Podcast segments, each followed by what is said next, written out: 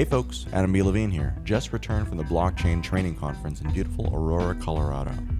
For the first time since spring of last year, the other hosts and I found ourselves face to face for three days of classes, shows, and interviews, which we'll be sharing with you over the month of September, as segments on the LTB show or as bonus content on the new free subscriber feed at ltbshow.com. You can expect the flood to start with the release of next week's episode, but today I've just got a taste for you as I sit down live and in person with Jonathan Mohan to discuss our time.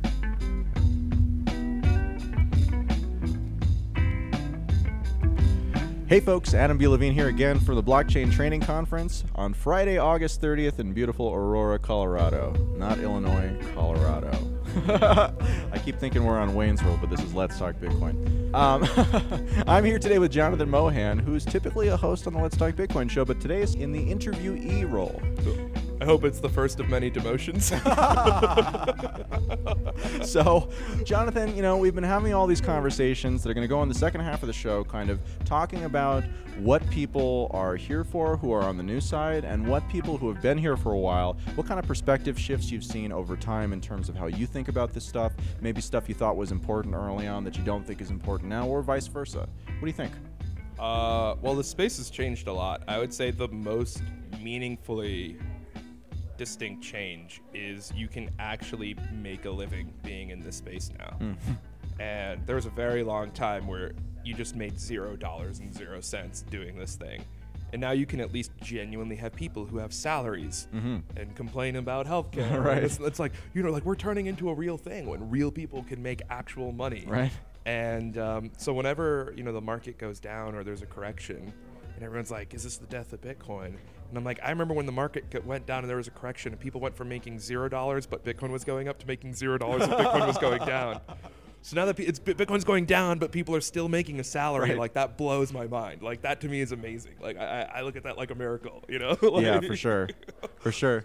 So you know, we're at this conference, the blockchain training conference, and it's really more of an education-focused thing than we typically see in these. You know, have you attended any of the classes? Are there any particular topics that you think have been particularly interesting here? Yeah, so so um, I went to a couple of the classes, and um, I tend to, if it's being recorded, watch that and just interact with the people. So I look at what what are the experiential classes, and then I go to those, and then I watch the other ones afterward. So uh, Josh um, had a fantastic talk on generating your own entropy and then doing uh, uh, the key signing ceremony for a multi-sig setup. And uh, so he gave us all a bunch of deck of cards and dice, and we were all generating entropy.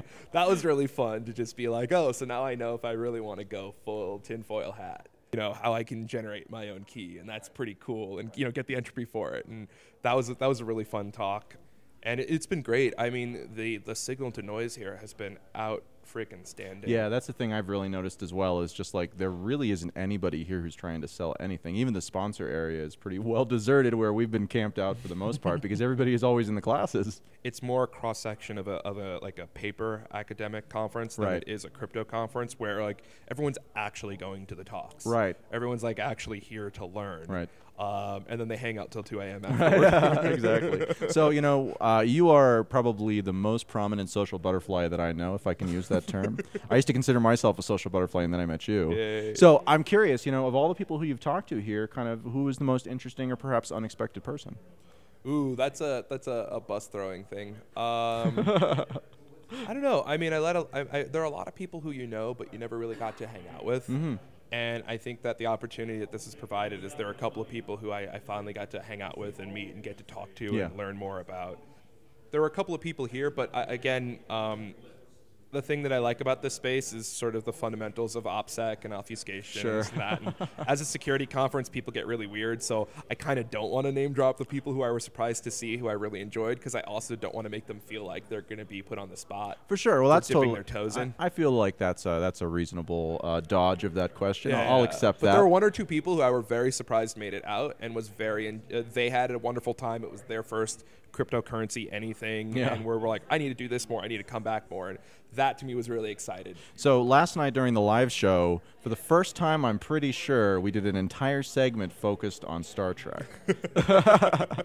you and Davi Barker had a great conversation about it and sort of where that plays into the kind of whole money equation, and perhaps what we can learn from Star Trek turns out not too much. hey, hey, there's there's a lot of heart there. There's a lot of heart there. That's I think was the big takeaway was kind of that the the ability to tell stories and narratives that really go beyond like what we look like and are kind of more about what our values are. Mm-hmm. Seems like it is something that's very very applicable because again, even you know, it's funny within our little group, like we all believe in this fundamental technology, but we don't believe the same thing necessarily, and Right. we have differences in our political viewpoints. But it never really matters, and it never really gets in the way of the conversation because the kind of fundamental underlyings are all basically the same.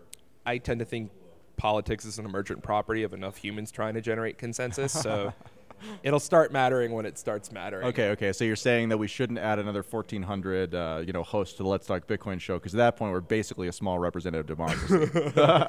All the small differences end up mattering once we have a couple hundred million people using Sure. But we're not there yet, so we're fine.